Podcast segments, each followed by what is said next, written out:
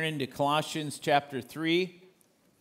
And while you're turning there, let me just share a little bit about next weekend. Because it's Thanksgiving weekend, uh, as a leadership team, we decided to, to do a one week pause from our, our uh, series through Colossians. So I really asked the Lord, what could I do next weekend that would be special? And I felt like the Lord gave me a message related to depression, related to discouragement and defeat, the three D's.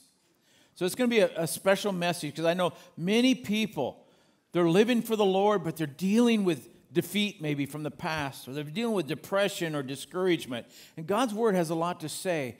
So don't miss next weekend. I know it's a holiday weekend and so forth, because I really feel like there's some people are going to be set free next weekend in those different areas that you've been maybe dealing with. So uh, in Colossians 3, as we begin a new chapter here, I'm titled this message, Out with the Old and In with the you already know. Out with the old, in with the new. It's kind of like, you know, some of you, you, you want to buy some new clothes, but you can't quite get stuff in your closet. It's all jammed up. So you got to get rid of some things. You know, Barb will oftentimes tell me, Can I go through the closet for you? I know what that means. She's going to pull shirts. Oh, no, not that one. You haven't worn that for so long, but uh, that's so comfortable. You know, you know, it's like you, but you have to make sometimes room. You have to get out with the old so you can put new in. And today, God wants to talk about that with our own spiritual life. We got things that don't belong, some things that God wants us to take out of our lives so He can add more of Him in. But sometimes we resist that. We're holding on to things from the past. So let's start in verse 1. Since then, you've been raised with Christ. So let's just stop right there. He's talking to Christians in, in chapter 2 he's, he's given us this message related to uh, you know we're being resurrected with christ through baptism and so forth. Since we've been raised with christ now and, and i want you to understand the things that he's going to be sharing this is not for the ungodly. This is not for worldly people. This is for the christians. Because you're going to look at this thing and you say boy that sounds like he's speaking to the unsaved. No. Saved people struggle with things from their past. Am i right and so just re- be reminded of that. Since then, you've been raised with Christ. Set your hearts, and you could just say your emotions, your, your, your passions in life, set your hearts on things above where Christ is, seated at the right hand of God. In other words, he's telling to put our minds on and our hearts on, on the heaven where God is. Verse 2 Set your minds on things above not on earthly things. For you died, and your life is now hidden with Christ in God. When Christ, who is your life, appears, then you also appear with him in glory. So he's telling us these things. Okay, since you're a Christian now, you've been raised up with Christ, watch how you spend your thoughts and your affections in life. Put your thoughts and your, and your, and your affections on heaven, where Christ is. You know, and speaking of heaven, I know when, every time we talk about heaven, people always, and I know you guys love your animals. And you always want to know where, where do your animals go, right? Well, they've said that all dogs go to heaven. I don't know that, but that's what they say. But I do know about cats because I've been told that cats go to purgatory. So I'm just saying. Speaking of cats, oh, last night of our mission trip. Two in the morning, there's a big loud cat fight right outside of our window. Both Barb and I woke up, and then we were like, couldn't sleep the rest of the night. It was like, all, all night long, you no. It was like, okay, let's get our minds back on heaven, though. You've probably heard people say this that person is so heavenly minded, they'll know earthly good. Maybe some of your relatives have said that about you. Let me tell you, that's not true.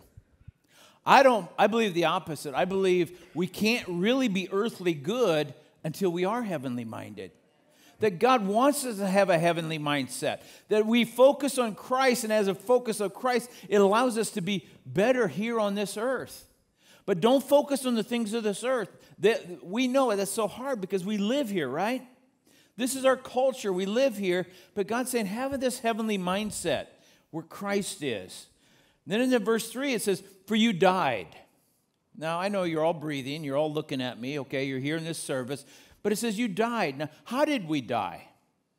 When we came to Christ, we are to die to us being in control. That's a hard one, right? We don't die physically, we die based on us being in control. Now, here's the problem some of you still want to be in control. Me at times, too. We want to be everything to go our way. And we get mad when things don't go our way. See, God has called us to, to die to ourselves. Jesus gave a message. He said, You want to be a disciple? Die to yourself. Take up your cross daily. Die to ourselves. So here he's telling us, For you died, and your life is now hidden with Christ in God. When Christ, who is your life. So our true life is Christ. We die to ourselves so that we can live for Christ.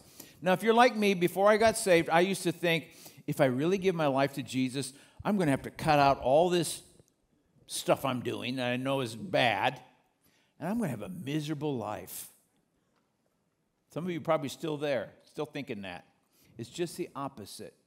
We will experience what true life really is when we are obedient to Jesus, when we give, we give that, con- that control over to Him and we say, God, you're in control. That's why part of the gospel is that we not only make Jesus our Lord, our Savior, but we say we confess Him as Lord. That word Lord means He's our master. Some of you are struggling because you want to be in control, but yet you also want God's everything that God has for you. And you can't have it both ways. It's like you're you're hanging on to one thing but yet you're wanting to hang on to something else. It's like I'm hanging on to this old life, but I, but I also want to have my hands in, in with Jesus. And you got to let go of this to really experience this. So here's our first point living for Jesus involves dying to ourselves. If you want to live, you have to die. It's kind of like a seed. You know, a seed is, is, is not going to produce a plant until it goes into the soil and dies. And as that so- seed dies, it, new life comes out of it. That's the way it is for us. As we die to ourselves, we begin to live. Now, I just want to share this because this church in Colossae was dealing with the struggles that was kind of coming into the church. And those two struggles were the people were coming into the Gnosticism, uh, viewpoint or doctrine, and that was like everything of the body is evil. So you can sin with your body, it doesn't matter, it's all evil. It's the spiritual part that's good. So they'd be involved in all kinds of sexual activities, but they would say, well, that's okay because that's our body. Everything material is bad. So there was very, very, let's just call that the liberal side. Then there was a very, very legalistic side. And these were the Judaizers that came in and says, okay, if you want to follow Jesus, that's good, but you also have to follow all 613 Jewish laws. All the festivals, you have to be circumcised if you're a male, you have to be, you know, follow these different dietary fest, all these different laws. And that was what was creeping into the church. Now that was 2,000 years ago. Do we see any of these problems today? Do we see liberalism and legalism in the church trying to attack churches today? Yeah. The liberal part is like, well, you know, I know what the scripture says about that, but that was cultural. We don't have to follow that today. You know, Paul, Paul just didn't like women. He, he was like, you know, he was a homophobic. You know, you know, you just they try to rewrite the scriptures. That's the the liberal side. Well, then you all of a sudden you have the legalistic side and they make all these different rules that you have to do this, you have to do this. We ran into that in Guatemala. People thought because they were in very legalistic churches, I'm saved this day because I did a good thing, but now the next day I'm not saved because I sinned. And I'm not, I'm gonna, I got to get, and back and forth. It's like, how do you live that way? Very legalistic. And I, I can tell you why churches sometimes teach legalistic ways because they can control the people that way. In fact, pastors can get people to do stuff because they put that type of legalism on them. So now, are we a perfect church here? Well, some of you said that very quickly, didn't you? I love our church, but you know what? We're not a perfect church, okay? First of all, you don't have a perfect pastor, But what we try to do is we try to find the balance between the liberalism and the legalism. And you know what we find? Is if we teach God's word, it has the balance. It has how we're to live. And as we go further into this study now, you're going to see these different things going on, and that's so important for us. So let's keep going. Verse 5 Put to death, therefore, whatever belongs to your earthly nature. So he's going to tell us the stuff. Now, if you're not careful, you're going to think, well, that sounds legalistic. Okay? Remember, it's all balanced. You're going to see the other side of it here in a moment. It says, put to death whatever belongs to your earthly, that earthly side. So to, whatever belongs to your earthly natures. And now it's going to give you an idea. If you're not sure what's a part of your earthly nature, your sin nature, in other words, it says sexual immorality. That means sexual activity apart from a husband and wife committed in marriage together. Impurity, lust, and that lust could be for any kind of thing, or you just have desires. I got to have this. Evil desires, greed. Look what this says all of which is idolatry. Sometimes people think of an idol as only like a little statue that people would bow down to. No, an idol is really anything that we put ahead of God. We can have idols, idols of the heart. Some of you, you may have that your job could be an idol. Some of you, your family could be an idol. I mean, it could be good things that we can, anything we put ahead of God. But here's some bad things, some sinful things that God's saying, this is idolatry. So he's saying, put it to death, kill it, get rid of it. Now remember, he's writing to Christians, so obviously they were still struggling with it. Then it says, verse 6 Because of these, the wrath of God is coming. The wrath of God, the judgment of God comes because of sin. It says here, you used to walk in these ways in the life you once lived. So, in other words, it's saying these things should be a part of our old life, not a part of our new life. This should be like our old life, not our secret life. See, sometimes people are still living this way. He said, no, there should be a part of our old life that we, these are, and I know for my life, you know, when I gave my life to Christ, there was a lot of junk I had to get rid of. Okay? There's stuff that's in there and it's in the past. But it doesn't mean I'm perfect. I still have to continue to put to death things that want to creep up and, and, and uh, be in my life. I love what it says in Romans 6, verse 6 and 7. It says, you see it on the screen we know that our old sinful selves, so that's, that's for our old life, okay, our old sinful selves, we're crucified with Christ. You know, that's where that, that death comes in, that we gave up control, we died with, we identified with Christ. So that, look what happens when we do that. So that sin might lose its power over our lives. Some of you, sin still has a power over your lives you're still struggling. I can't do it. I can't. I can't overcome this. I can't overcome. Sin still has a power over you. And it will until you crucify your sin nature, till you die to that control. Look what it says then. We are no longer slaves to sin, for when we died with Christ, we were set free from the power of sin. That gets you excited? That we can be free from sin and its power? That comes as a result of us dying with Christ. Christ was our example. Again, in order for us to have true life, we have to die. We have to give up our control. Now, I know sometimes, and this is real popular in, in churches, and I've, I've said this, and I, I probably will from time to time say it by mistake, but oftentimes people will say things like, uh, uh, you need to commit your life to Christ. Commit your life to Christ. Do you know what that sounds like to me? That it's all up to me. Like, I just need to commit. I need to stand strong, commit my life to Christ. You know, as I read the scriptures, I'm seeing more and more, it's not about me committing to Christ, it's about me dying, it's about me surrendering. So I'm trying to use very carefully, if you listen to me pray and talk, I will say about giving our life to Christ, about surrendering our life to Christ, or actually, as the scripture says here, die with Christ. See, when we give up control, but see, when you're committing, who's, who's in control? Sounds like we're in control, don't we? We're committing. Well, I'm going to hang on. It's like, no, when we die, we give up control. He has a way of filling us with His Holy Spirit in a, in a way that's so powerful. So let's keep going. Um, oh, yeah, let's look at verse 6 again.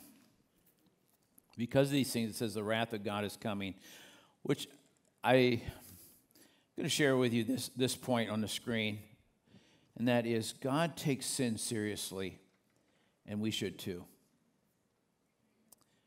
I would say he takes it pretty serious because he says, because of these things, the wrath of God is coming. What do I see in the church world? What do I see in Christians? Is today we are entertained by sin. We excuse sin. We wink at it. We pretend like it's no big deal. Not going to hurt anybody. The wrath of God is coming from that. I would say God's taking it pretty serious. Do we? That's a, that's a message for all of us as a church. Remember, he's writing to Christians. He said, This is something God takes very serious. So let's make sure that we aren't um, following into the trap that the enemy has laid. As we were reading Romans 6, too, here's our next point, and that is we need God's power to help us say yes to Jesus and no to sin. I remember when I gave my life to Jesus at the age of 20, being addicted to alcohol and drugs. Um, I, I had no power before that. I couldn't get I couldn't do it. I, in fact, I didn't want to do it. But when I gave my life to Jesus, things began to change. My desires changed. I had a strength. I could be with someone and choose to not partake in that. I remember the first person I led to Christ after I be, it was within one week I led a person to Christ of me giving my life to Christ was in a bar. Well, that's where all my friends hung out. We were playing pool. And I chose, I said, I'm not going to drink with you. It was an addiction. I'm not going to drink. But a guy was there who I'd been friends with. and I shared what God had done in my life, and I led him to Christ right there in a bar. Now, later I learned that was probably not where I needed to continue to hang out. But it's, if I was going to be with any of my friends, that's where they were going to be at. But God gave me ability to say no to sin and yes to Him. And He will do the same thing for you. You have to ask Him for it, though. Ask for His power. This is why it's not about us just trying hard. It's not about self help. It's like, I got to have this determination. You've tried that. How well does that work? You usually get discouraged because you, you can't do it. But when we die, He gives us a power, His power. It's no longer we're in control, now He's in control. And I, I have found life is so much better when we give Him control. Amen? Let's keep going. Verse 8.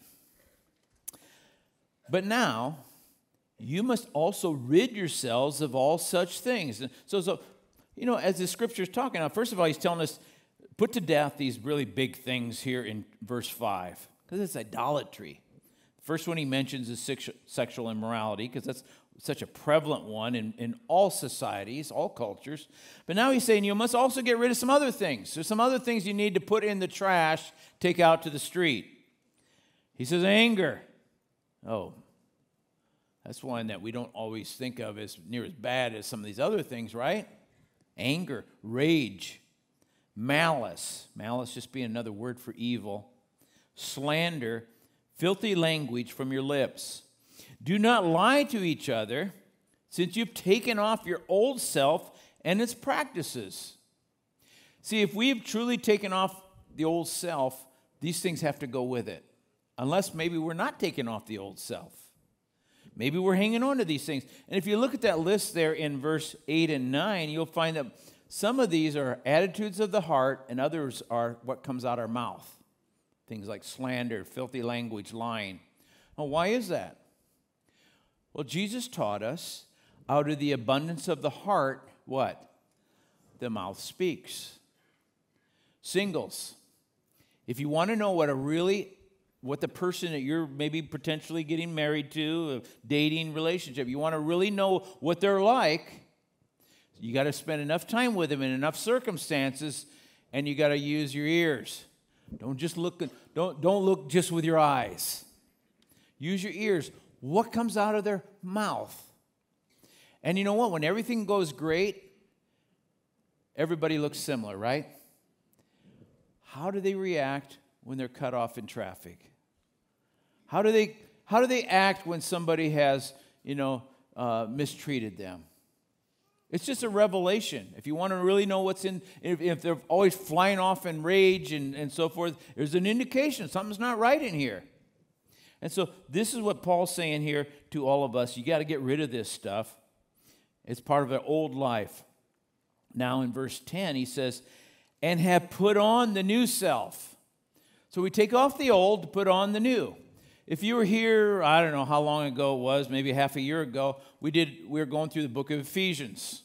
And there's a similar passage in Ephesians about taking off the old, putting on the new. Do you remember I had an old uh, jacket on? It was dirty, it was all ripped up jacket and so forth. And I was like, it was an example of the old life. And then I put a new sport coat on. And I was trying to wear both of them at the same time. It was extremely uncomfortable. And then I had one sleeve on one jacket and one sleeve in the other jacket, trying to do it that way, which looked ridiculous. And that's a physical appearance, but what we're talking about is spiritual. Are you trying to keep the old life and add the new life at the same time?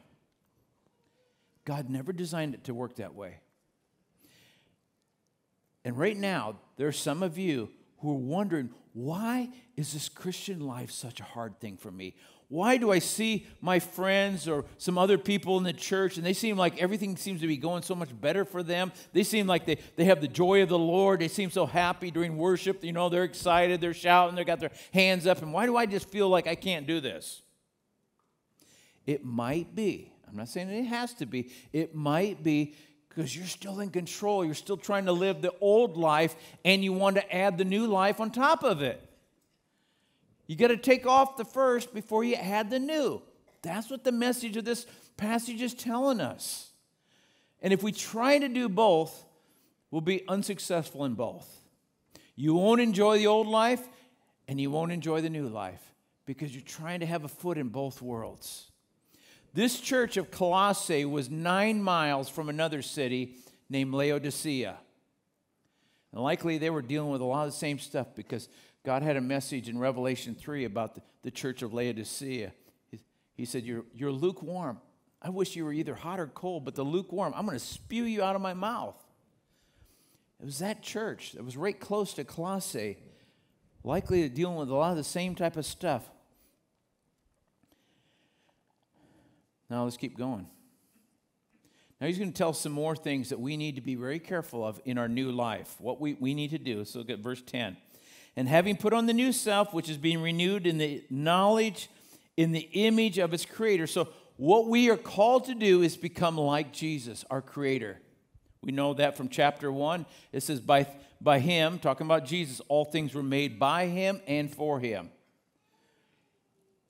So you talk about the new life. What does the new life look like?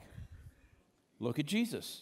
Study his life. When you see Jesus, you see what we are to be like. Now, we'll never be God, so don't, don't go too far with that.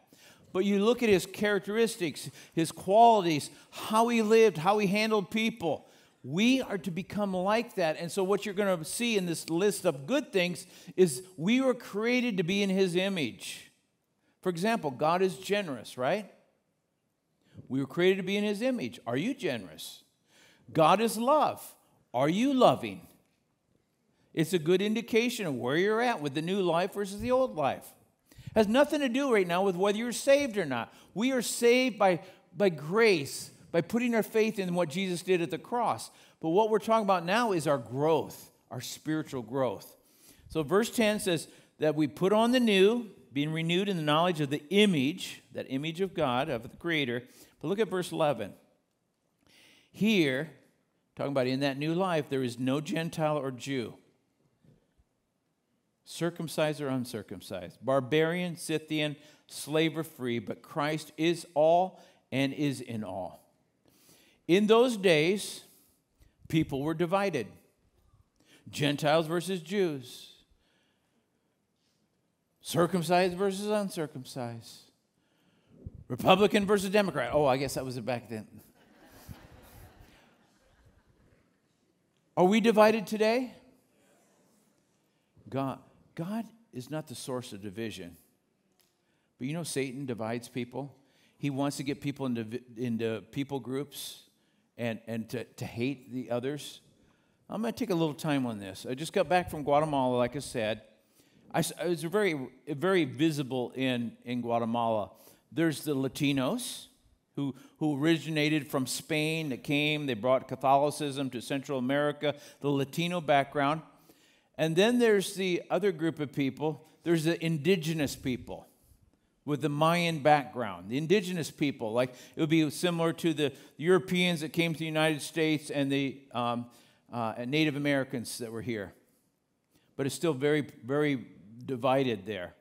And they don't mix, they just all kind of stay separate and so forth.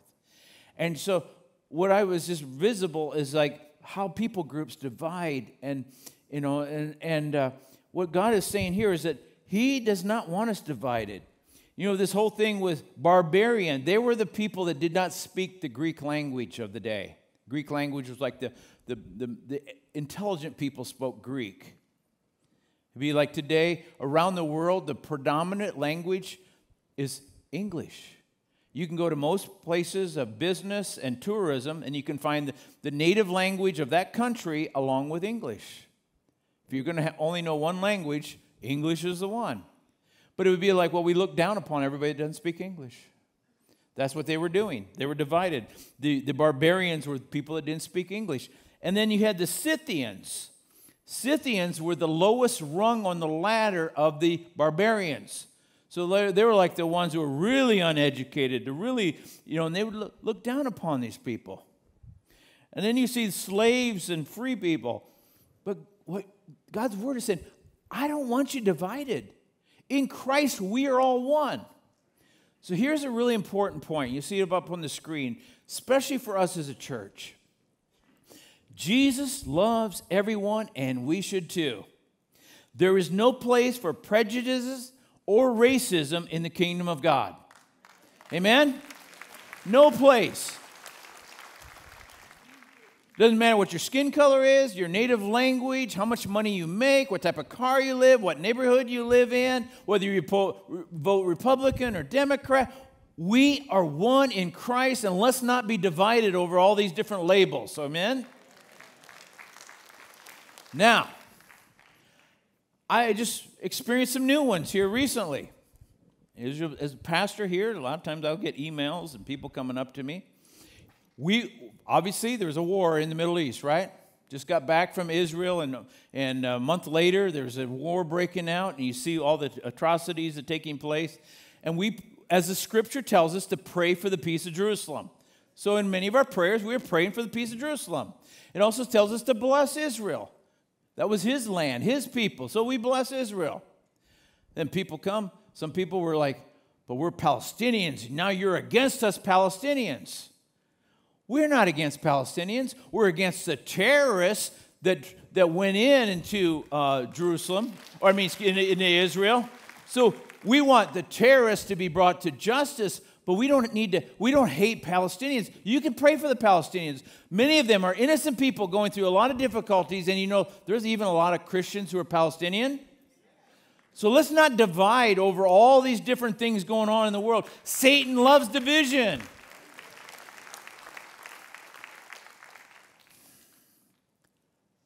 Guard your heart right now. Examine do you, do you have prejudices? Are you racist? And you might not ever say anything, but it doesn't belong there. God says, we're all one in Christ. In heaven, we're all going to be together. Let's start, let's start practicing heaven on earth. Amen? So come together in that respect and don't let's not divide over all these different labels. Satan wants to do that. And I pray that there is absolutely no racism or prejudices here in this church. Amen? Now, let's keep going. Verse 12. Therefore, as God's chosen people, holy and dearly loved, now he's telling us more things to add to our life. Clothe yourselves with compassion, kindness, humility, gentleness, and patience. These are the qualities that we can put on. If you get rid of the old, you can put on the new. If you get rid of all this anger, hatred, prejudices, you can get rid of all this sexual immorality and evil, malice, all this stuff. Now, here's what you get to put on compassion, kindness, humility, gentleness, and patience. It looks a lot like the fruit of the Spirit to me. But there's one I want to key in on humility. Humility is one of those that's so important for us as Christ followers to have. It's really easy to be prideful, but God is calling us to be humble. Jesus was our example. Remember, if we're to be the new self is to look like Jesus, Jesus was so humble.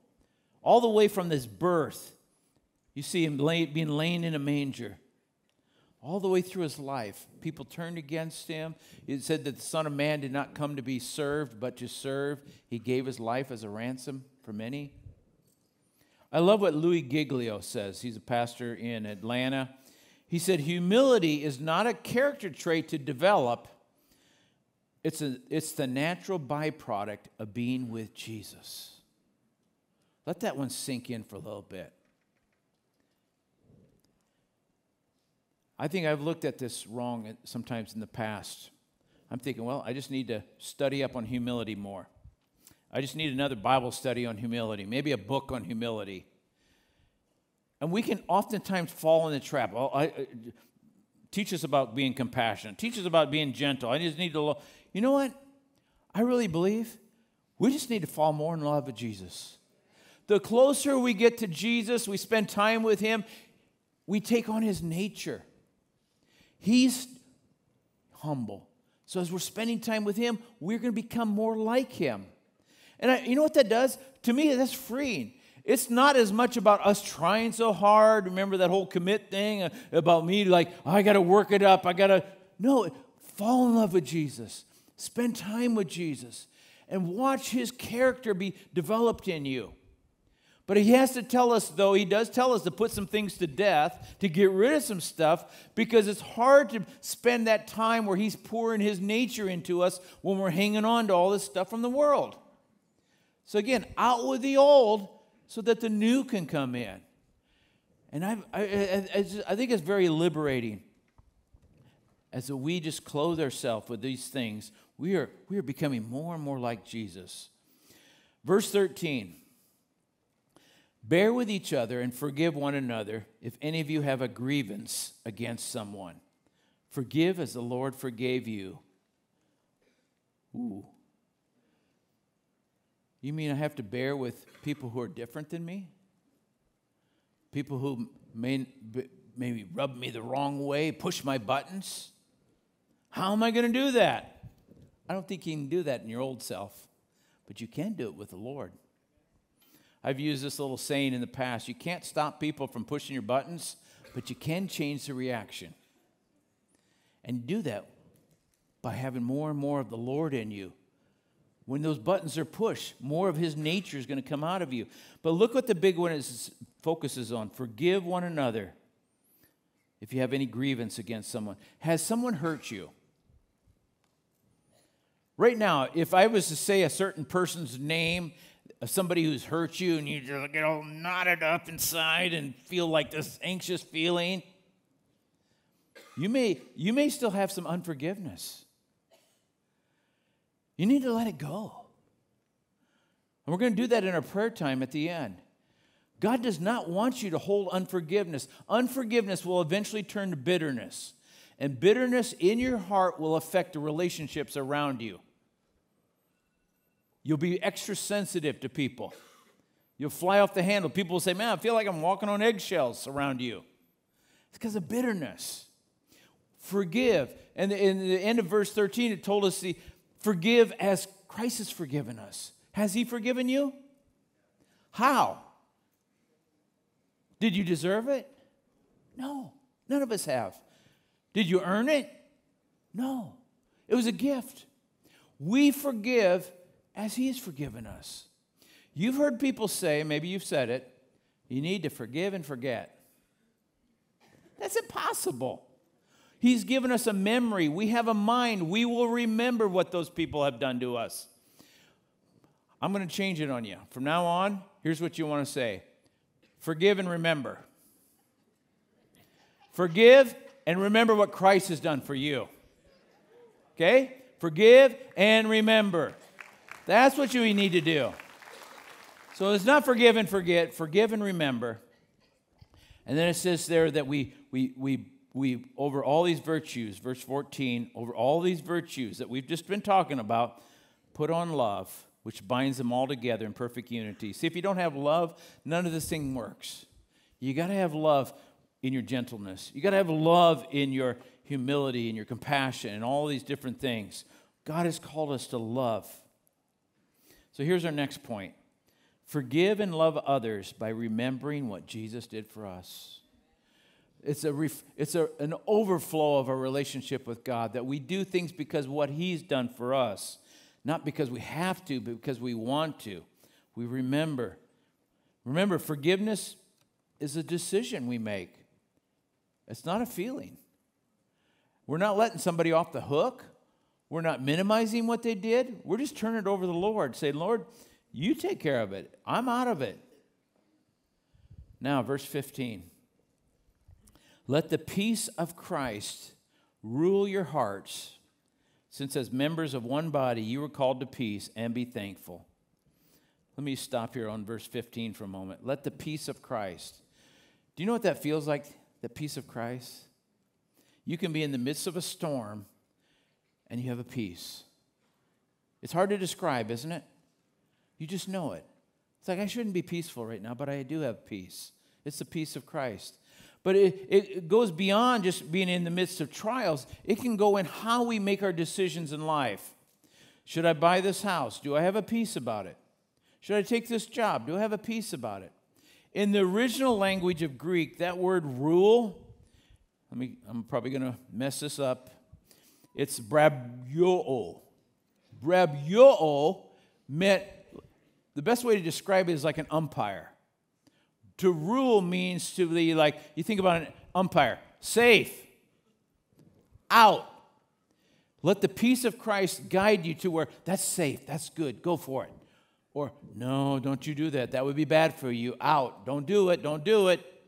And many times people know what they're supposed to do and they choose to do something different. Or they, they're about to do something and they don't have that peace, but they go forward with it anyway. I mean, let the peace of Christ guide you in the decisions that you make. That's, what he, that's one of the benefits of the Holy Spirit living in you that peace. Oftentimes, here's what we do, and I'm guilty of this Lord, bless my plan. Sometimes I'll do this with Barb. Instead of informing, instead of consulting with her, should we do this? I'll inform her. This is what we're going to do. Sometimes we do that with God.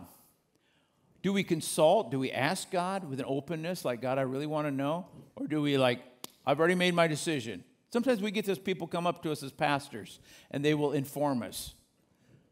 It's not really like we're being consulted for biblical advice. So God is asking for us. He's given us His peace to help us make these decisions. One huge thing that I do when I'm praying for our decisions is this Will this decision help me become more like Jesus, or will it take me away from being like Jesus? If it's a decision that helps us become more like Jesus, it's probably a good thing.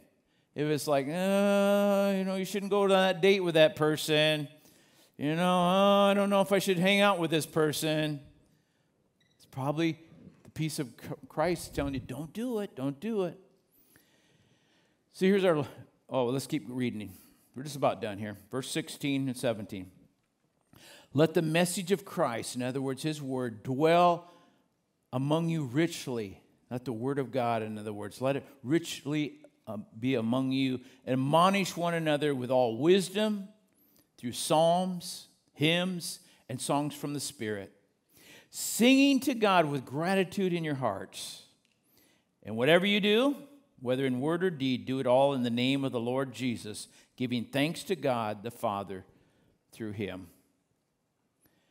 You see there that we're to be thankful in verse 15. You see that we are to to sing songs with gratitude in verse 16. And you see that we're supposed to give thanks in verse 17. Do you think God has a message for us?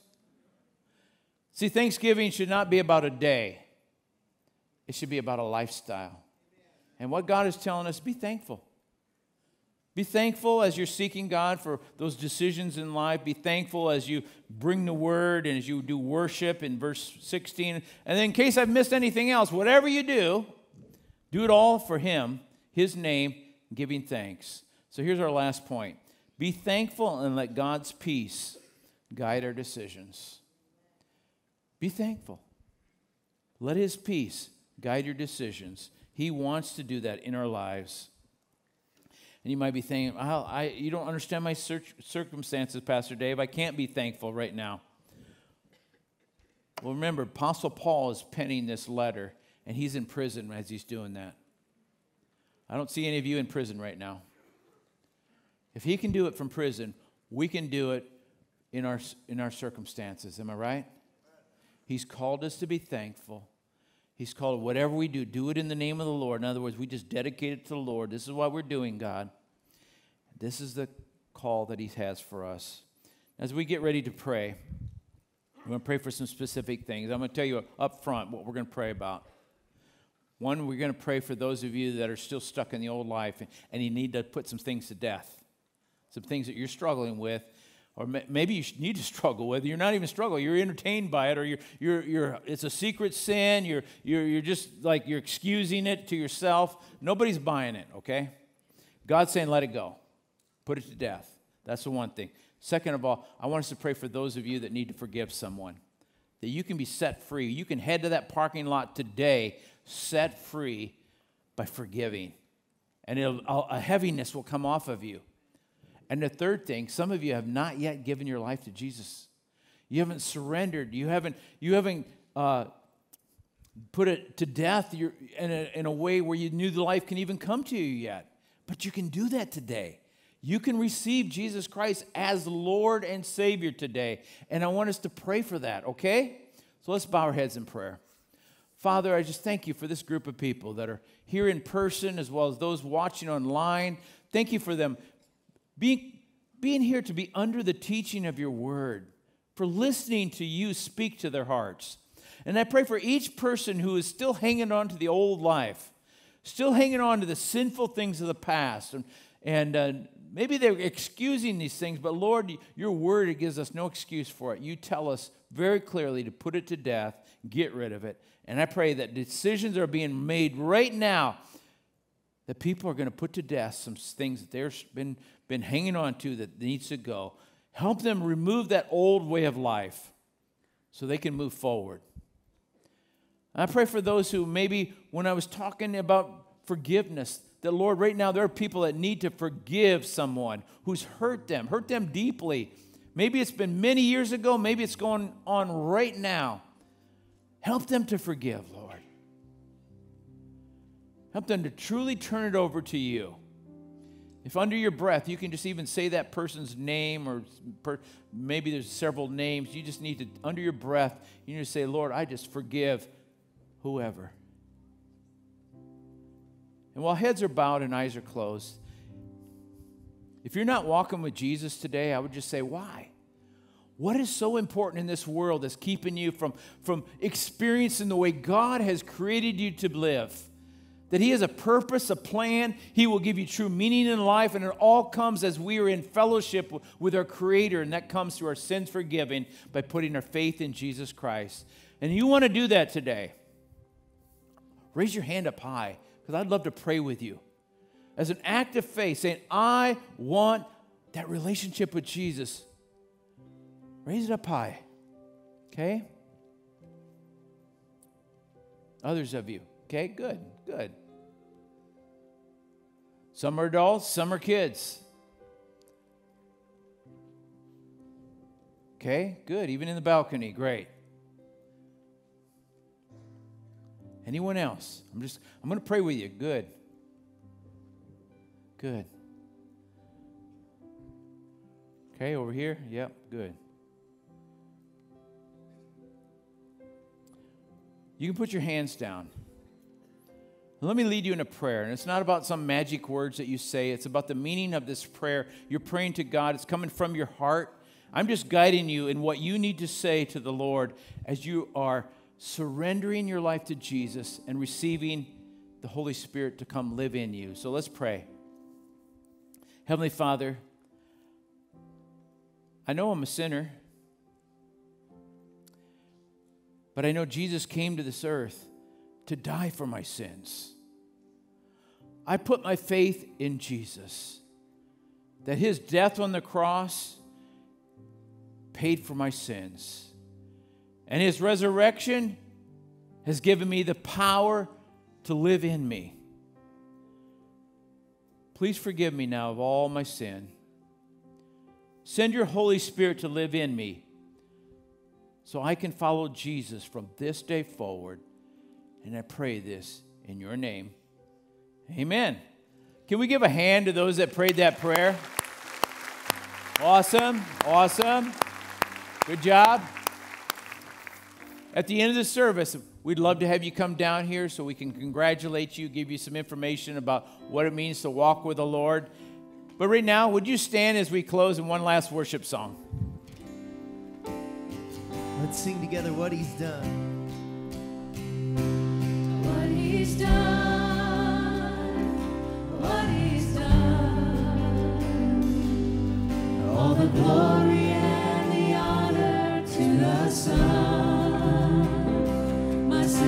Forgiven, my future is heaven. I praise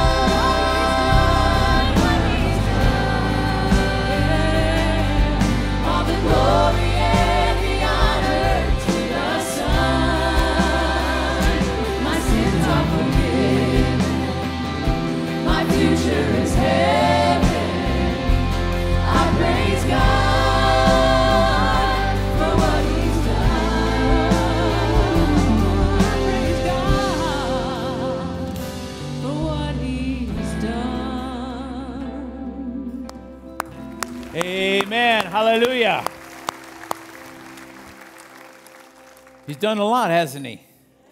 And I pray as you go into this Thanksgiving week that you'll just go with that gratitude for what God has done, that you will just reflect more and more on Him, that heavenly mindset, the hearts towards heaven, and watch what God wants to do through each and every one of us. You guys are incredible church. We love you so much. If you have any prayer needs, come on down front and we'll have some others, our prayer team down here. Those of you that raised your hands to pray to receive Christ, we would love to congratulate you and give you some information down here. So make your way down here. And if you are new, you're here visiting with you, welcome. We're glad that you, you're here. We'd love to meet you out in our commons. There's an information center, there's a center ring out there. We'll have some people out there. Be glad to talk to you, answer questions you might have, give you some information about the church.